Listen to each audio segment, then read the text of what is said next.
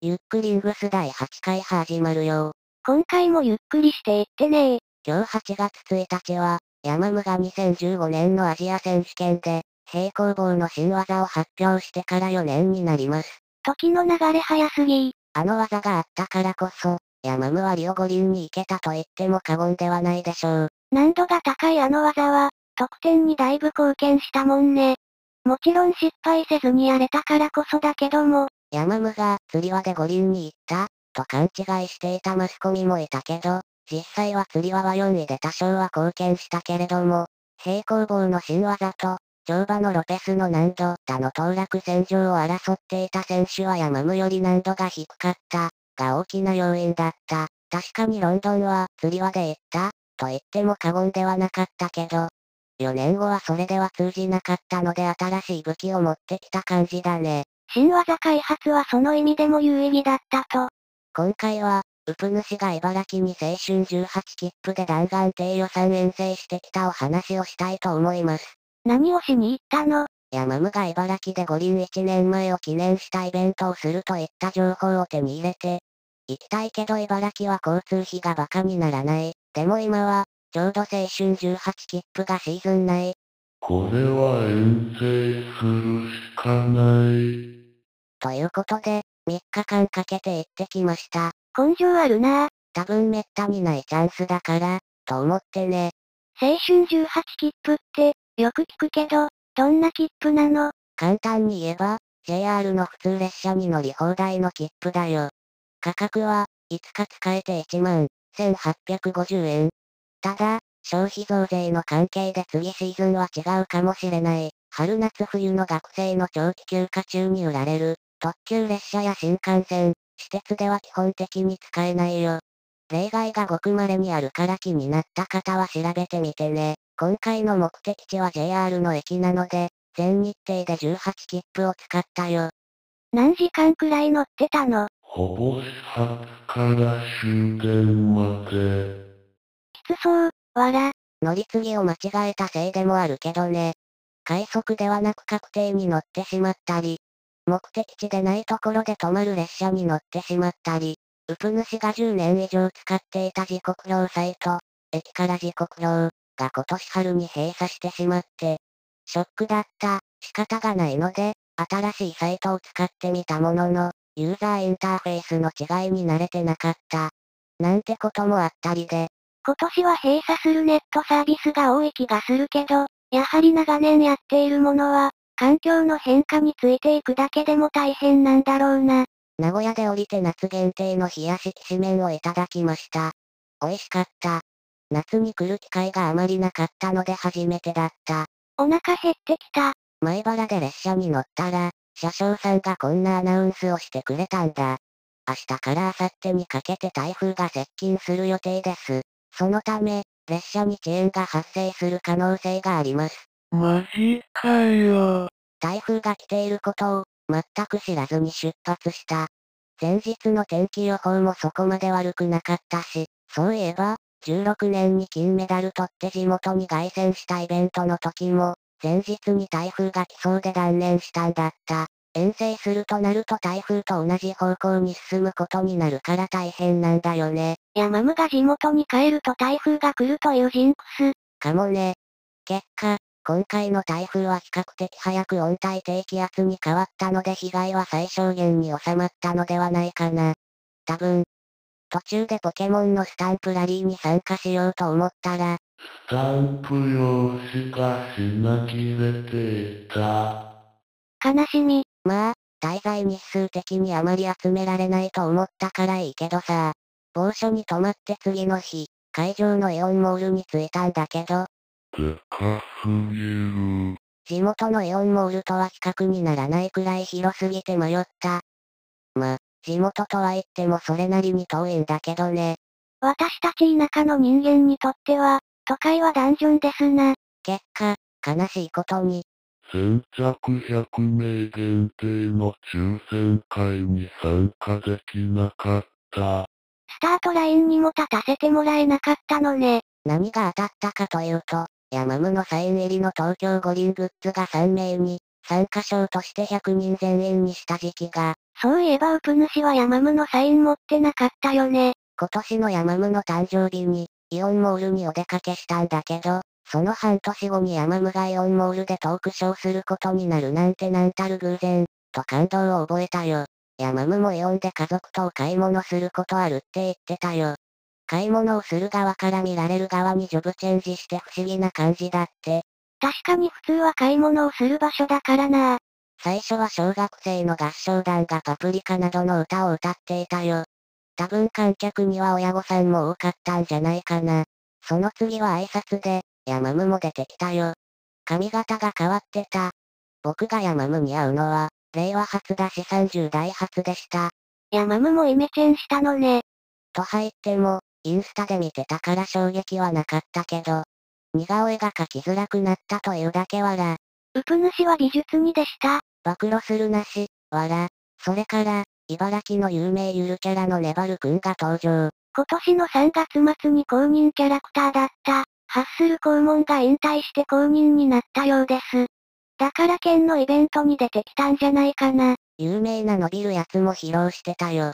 高い、多分3メートルくらいは伸びてる。鉄棒の高さは超えるんじゃないかな。鉄棒の高さは290センチメートルですね。それから、みんなで記念撮影してから一度はけた。またちょっとしたら小学生の合唱団が出てきた2回目。少し待ったらイベントが始まったよ。この回は残念ながら撮影禁止でした。ここからはトークショーの内容を解説してもらいたいと思います。以下の内容は、ウプ主の耳で聞いて書き起こしたものなので、聞き間違えている可能性がそれなりに高いことはご承知おきください。質問者は私の声で、ヤマムの回答の声は僕でお送りします。ツッコミなどはウプ主の声でお送りします。東京五輪が決まった時の気持ちを教えてください。そうですね。ロンドンで金メダル取れたら引退しようと思っていたら、取れなかったので続けることになって、五輪が東京に決まったので、そこまでやらないと、何が何でも出たいと思ってるので楽しみ。そうですねもう二度とないので、海外で五輪だと見てもらえることも少なくなるけど自国開催だと見てもらえるのはいいなと思いますね。茨城でオリンピックのサッカーが開催されることについての気持ちを教えてください。そうですね。すごく見たいんですけど、五輪に出てる選手は他の競技も応援することができるけれど、日本チームの出てる試合しか見られない。だから日本には活躍してほしい。オリンピックの印象について、オリンピック。世界大会を経験してから行ったんだけど、ここまで緊張するものかと、世界選手権とは違う。国を背負うこともあるし、夢に見てきたオリンピックなので、ロンドンは、会場が広くて圧倒された、特別な試合。心臓がバクバクする。オリンピックは呼ばれた人間しか出れない。リオの印象について、ロンドンは怪我をして地獄を見た。その後の4年間必死に頑張って優勝した。天国と地獄を見た。金メダルを取ったら泣こうと思ってたが、本当に意識しなくても泣けてきましたね。ウプ主の感想、ゲストの一人の元サッカー五輪代表の中田さんが、五輪で骨折した話をしていた。僕は思った。五輪で骨折した仲間じゃん。サッカーなど、他競技の選手との選手村での交流はあるか？サッカー選手は選手村に入ってくれないから、会うことはなかった。いろいろな地域で試合が行われるため、他競技の選手との交流はそこまでないですね。食堂でたまにお会いするくらい。日本の選手とは会っていないです。猫ひろし選手にお会いして、声をかけて写真を撮ってもらった。競技によって日程が違って、入れ替わっていくから会わない。選手村について、選手村はそこまで快適ではない。ベッドが小さいですね。2メートルを超えるバレーの選手は絶対足が飛び出てると思う。横幅も狭くて、手がはみ出ますね。夢を叶えるために大事なことは、夢は大きくても小さくてもいい。目標をずっと持つことが大切。最初はわからなくても、年を追うごとに何をしなければいけないか見えてくる。体操を嫌になったことはないか嫌な時はよくある。今は結構ひどい。体が痛くて寝られないこともある。でも東京五輪に出たいから、もう一回頑張ろうと思ってやっている。もう一回頑張っとこうかな。次は、もう一回頑張っとこうかな。それの繰り返し。五輪前日は寝れる？割と寝れます。リオの時は予選が早かったから、逆算して8時間寝なきゃいけないから、いつ寝ようか。音入ってくると嫌なので、耳栓とアイマスクで寝る。考えすぎると、寝れなくなるからイメージトレーニングは1回だけにする。ナオリオは5時起きだった模様。競技の見どころについて、見るの難しいスポーツと思う。何回ひねってるとか、目が慣れないとわからない。生で見ると高さとかわかりやすい。難しいのでテレビとかで体操はこういうものですという解説が増えればいい。2020への思いをフリップに、ぜひ会場で生観戦。もう、二度とないことですよ皆さん。それだけの価値がある。僕もいっぱい見たいくらい。サッカーと被ってるけど最後の方はちょっと空いてるし。ほんと、ぜひ皆さんに足を運んでもらって、見ていただきたいと思います。という感じでイベントが終わりました。選手村の下りについて少し補足しておきたいと思います。ロンドン五輪の選手村のベッドの短さは当時、報道でも取り上げられていました。縦幅は180センチくらいだったはず。背の高いバスケなどの選手が床で寝てる人もいると言われてました。体操選手は別にしても、スポーツ選手なら背が高い人も多いだろうに。あと、リオの山本内村選手の部屋は、シャワーが水になったり、トイレが壊れて NH3 臭が漂ってきたりするという欠陥がありました。NH3 をぶっ壊す。というよりも、トイレがぶっ壊れた結果が NH3 なのでは、よく、ぶっ壊すと言われている暴曲には、ウプ主的には恨みは一つしかありませんので安心してください。あるやんわら。